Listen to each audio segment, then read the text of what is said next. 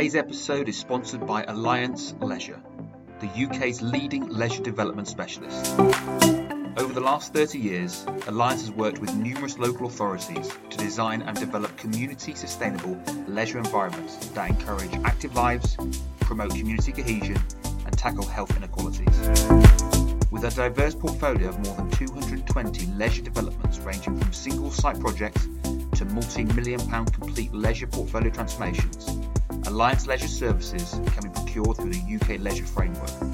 The framework is open to all public sector organisations in the UK. For more information, visit allianceleisure.co.uk. It's fair to say that at the present time, leaders within the public sector have never faced more challenge nor needed more support than they do right now. And I'm delighted today to have an expert who provides leaders with unparalleled support and advice in Stuart Reid, who is a leadership mentor, coach, supporter. Stuart, thank you so much for taking time to speak to the podcast today. How are you? I'm very well, uh, thank you, Matt, and I'm delighted to be here. I'm a, I'm a listener to the podcast, so I know what, what to expect. Well, it's thank God it's not just my mum because my mum, you know, probably does equate to nice with the listenership. But thank you very much. Um, the first question I have for you do you think that in the modern society that we live in now, the role that leaders and chief executives play has got tougher? Well, look, I'm, I'm 54, Matt. So my first job in local government was when I was 18, and I was the audit assistant at Dover District Council. And I remember being like, I was given a note by my boss. He said, The chief exec needs this. He's in a meeting. Go and give him to this. Give this to him. And I found the meeting room he was in, and he was there with his leadership team. And I, I knocked on the door and they, they waited you three minutes before I was allowed in. And I, and I went in the room and there were six middle aged white men, all in pinstripe suits and three piece suits and ties, sitting around a table drinking tea from uh, like china cups that had been brought to them by a woman on a trolley. And the, and the director of finance was sitting in the corner puffing away on a pipe, like in the meeting. And I, I said, I'm, I'm really sorry. Uh, I've got a note for the chief executive. Which one of you is it? and one of them put his hand up and he took the note from me and I left the room and I was absolutely terrified. But if I think back to that scene, you would not see anything like that at all in local government now. It's changed so much. And I, I said I'm 54. Like a lot of chief executives who I who I work with, they're they're about my age or they're a bit younger, they're a bit older, and they've seen the sort of transformation that's come through. Like you wouldn't, the, the chief exec wouldn't expect to get a note written on a piece of paper. He'd have sent a WhatsApp to my boss and got an answer in 20 seconds these days. So the the kind of speed at which things are done is so so different. We've got digitalization, we've got IT, we've got AI. We haven't even scratched the surface with this. There's there's been massive political change.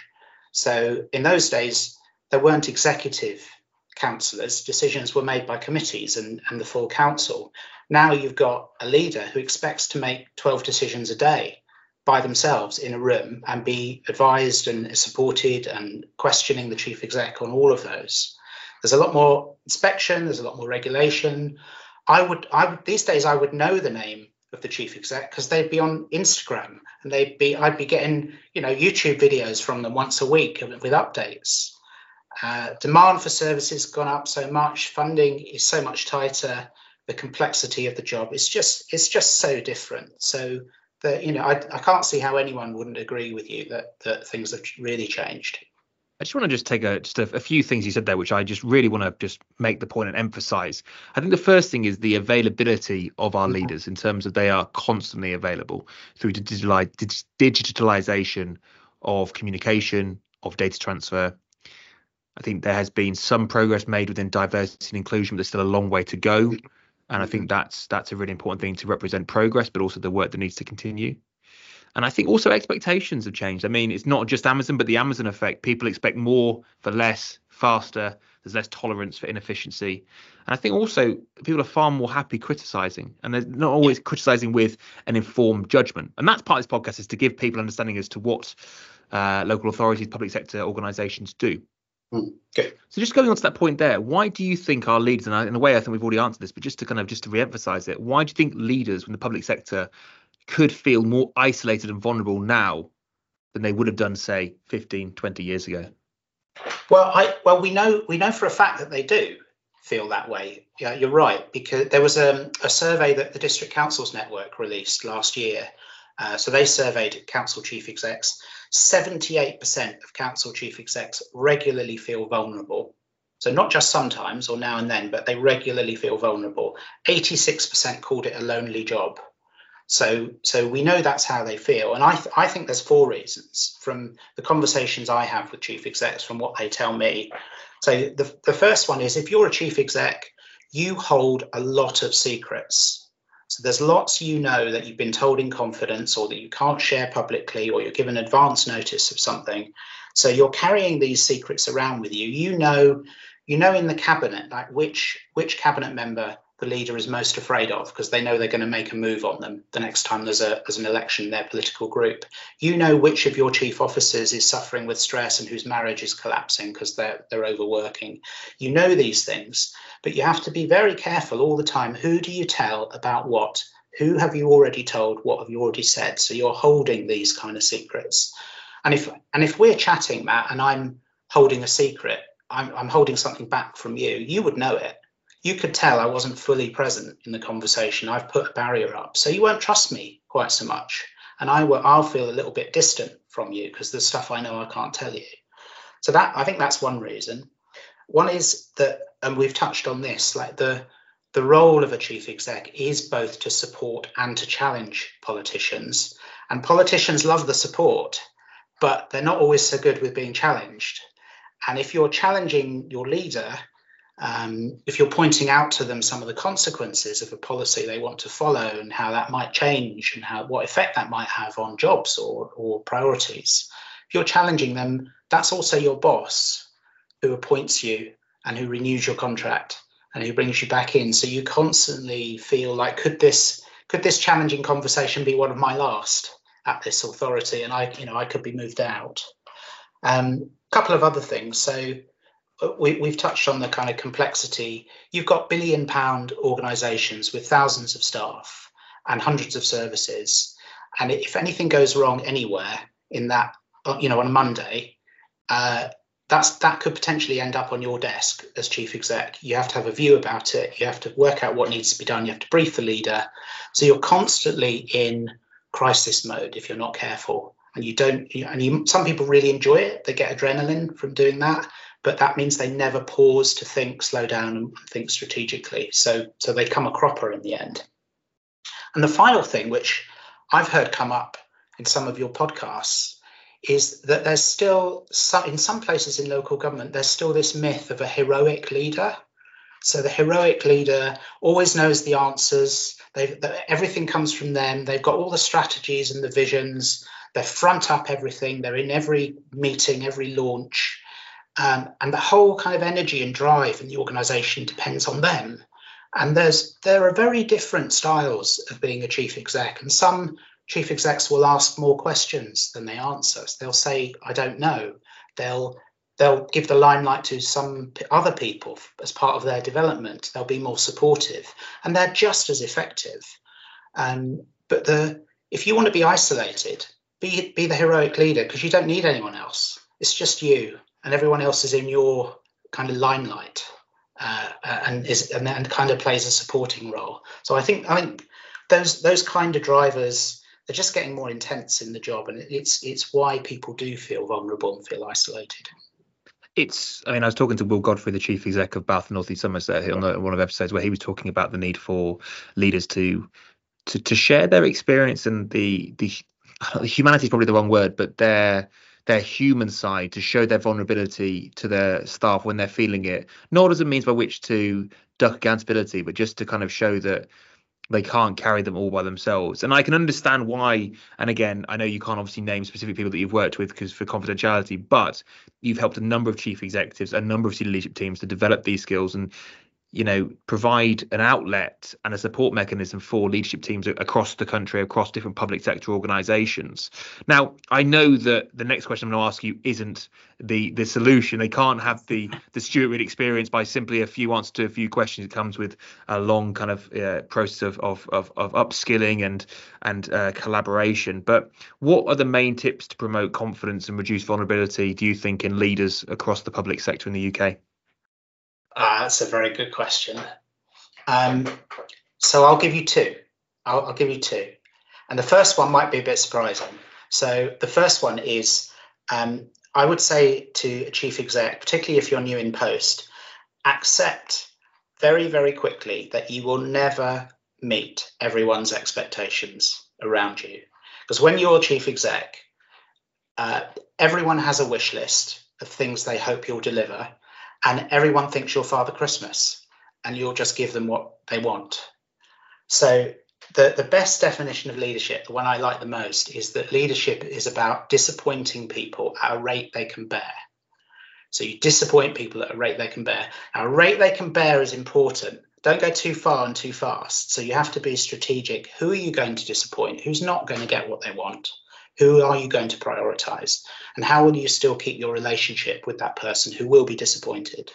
So, leadership is about motivating people to make progress on their biggest challenges. And overcoming a challenge always also includes a loss there's always something that you give up in order to get what you want. So I think that's the, so insightful, just because I mean, you're going back to a word that you used earlier, feeling lonely. Yeah. I think a lot of the time when I speak to a new chief executive, and I won't name specific people, but particularly those who it's their first appointment as a chief executive, and the difference from going from an exec director post or a, a corporate director into that leadership role, suddenly you are whereas you may have you're used to saying no to people within your directorate and being able to have more of a, a conversational or kind of peer relationship where there's uh, maybe a slightly less formality. I think that's a very very um, if i can use the word wise uh, kind of first bit of advice to leaders to to have on their radar. Because i mean as you said that that must instantly take so much pressure off a leader because i imagine it must be very quickly into their uh, their term uh, or their new position. They go crap, I can't, I can't be everyone's friend, and it's almost a case of no, you can't. I've got in my mind there's Ron Swanson from a um, I forget what the comedy was called, where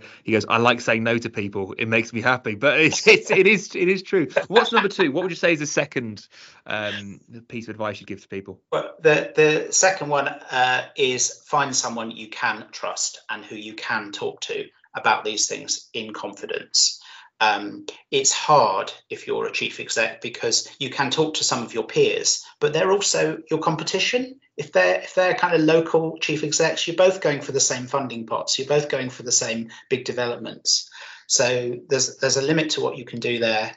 Um, but find someone who you who you can talk to, talk things through with, get challenged, get some support, um, and that that could be me. That's what I do. It's that's who I work with um, day to day. Um, but it's it's important not to try to do it on your own and not to bottle all this stuff up because it will come out later. I think the thing that the word that you've used to me when we've spoken over the years and the term that has been echoed by other chief executives again particularly it tends to be the newer chief executives is they're looking for a trusted friend somebody that can not tell them what they want to hear but can give them the constructive advice to feeling more in control Stuart, where did this passion come from? Because you're you weren't always a leadership and a coach and mentor.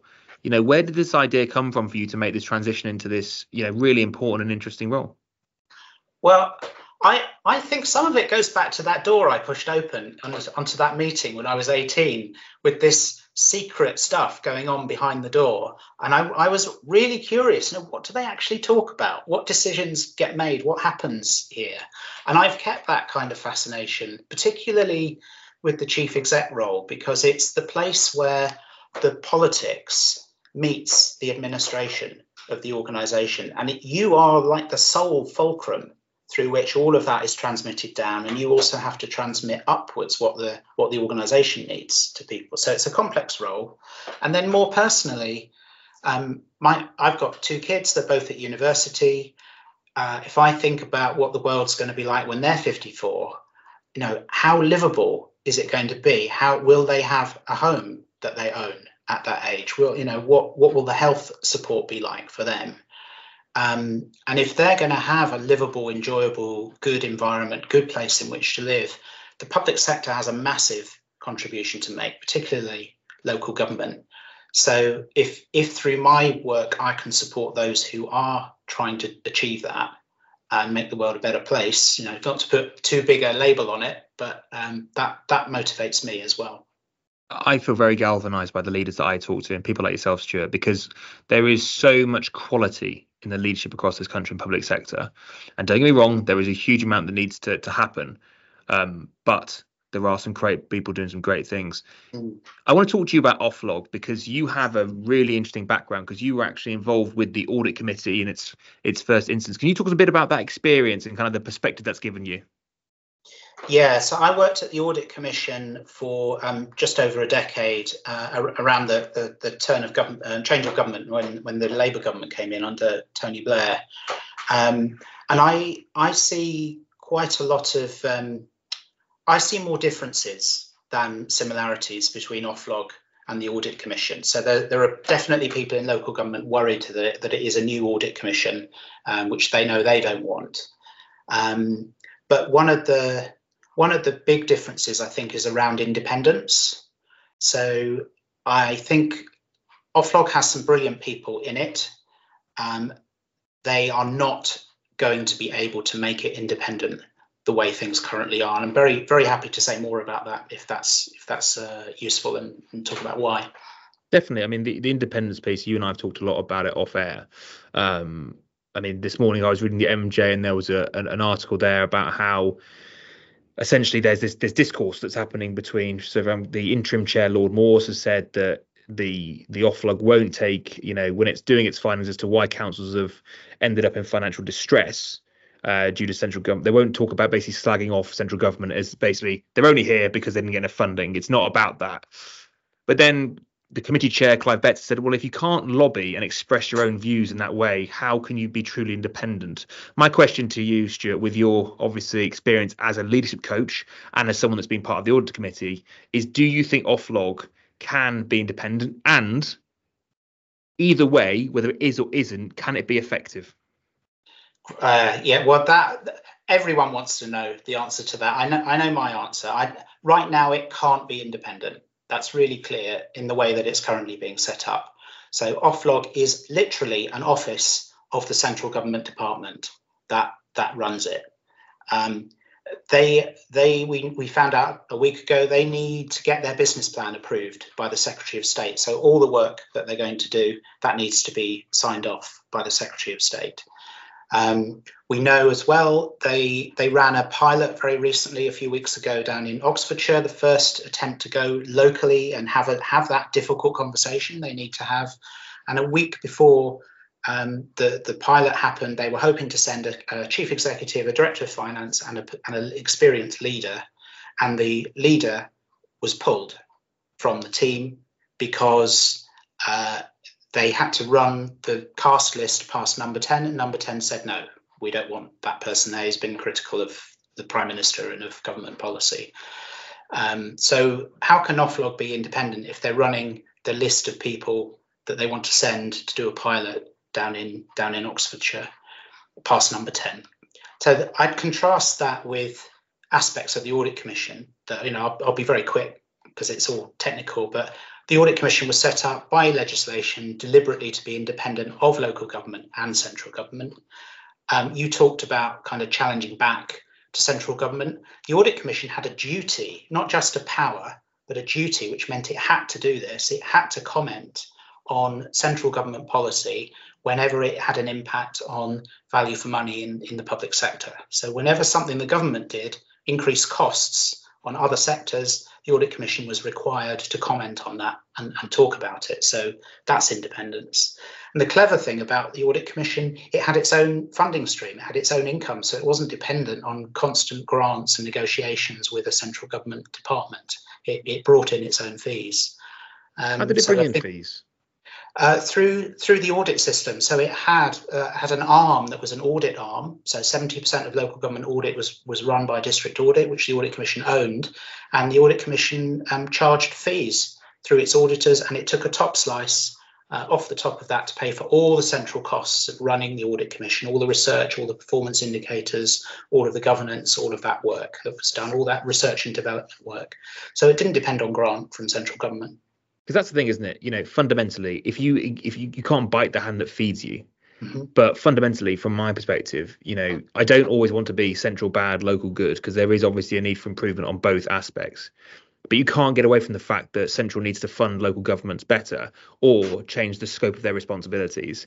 And I guess the only reason, well, in my opinion, the only reason why they are careful about who they select to lead Oflog in terms of into these reviews and, and reports that come back is like you said earlier, they're just trying to disappoint less people less quickly. And it's just like, well, fine, but let's call a spade a spade. You know, if that's why you're doing it, it's you know that's fine. But that's you know fundamental doesn't change the fact that there is this fundamental need for reform of the the finances and the way in which local authorities are paid. Um, so yeah, look, I sure we've covered a lot there, and I just want to go back to those those points that you said there around advice for for leaders in public sector. The first one and the second one. If you could just give us a quick summary, there's two clear points for our listeners at home to remember and to think about with this episode. Um, if you could just repeat those, that'd be great. Yeah. So remember that leadership is about disappointing people at a rate they can bear. So work out really carefully and quickly who you need to disappoint and how you let them down gently because they because they won't like it. So that's the first thing. Second thing, find a sounding board, find someone you can talk to in confidence who can help you find your own answer to the problem that you are facing because what works for one chief executive in, in one council needs to be different in your place your locality with your people and your issues and you need to find your own leadership style so find with some find someone you can work with talk to who can help you develop that Stuart, thank you for your time. It's generally been a really constructive conversation, both to have with me and I hope for the listeners at home as well. Matt, I've loved it. I've really enjoyed it. So thanks for your warmth and your questions. You've been listening to the truth about local government and also to our uh, our new arm, Truth About Public Sector. We've been listening and talking to Stuart Reid, who is a leadership coach to local authority, chief executive leadership team, and also to public sector more broadly leadership teams. If you've enjoyed the content of what Stuart's been saying and you feel like you could benefit from that, the link to the the the, the hyperlink to his LinkedIn account is on this episode uh, chain on the on the Spotify account. So please click on that if you want to reach out to Stuart directly for any support. But thank you again from us here at Truth About Local Government for tuning in. And please keep on giving us a good review and tuning back in and following us because we really do appreciate your ongoing support. Goodbye for now. Today's episode is sponsored by the UK Leisure Framework, the UK's only dedicated leisure framework. The UK Leisure Framework allows for the direct appointment of a development partner for scoping, design, and construction of leisure, centres, and sports facilities. The framework is available to all UK public sector organisations and has completed over 100 projects to date. For more information, visit leisureframework.co.uk.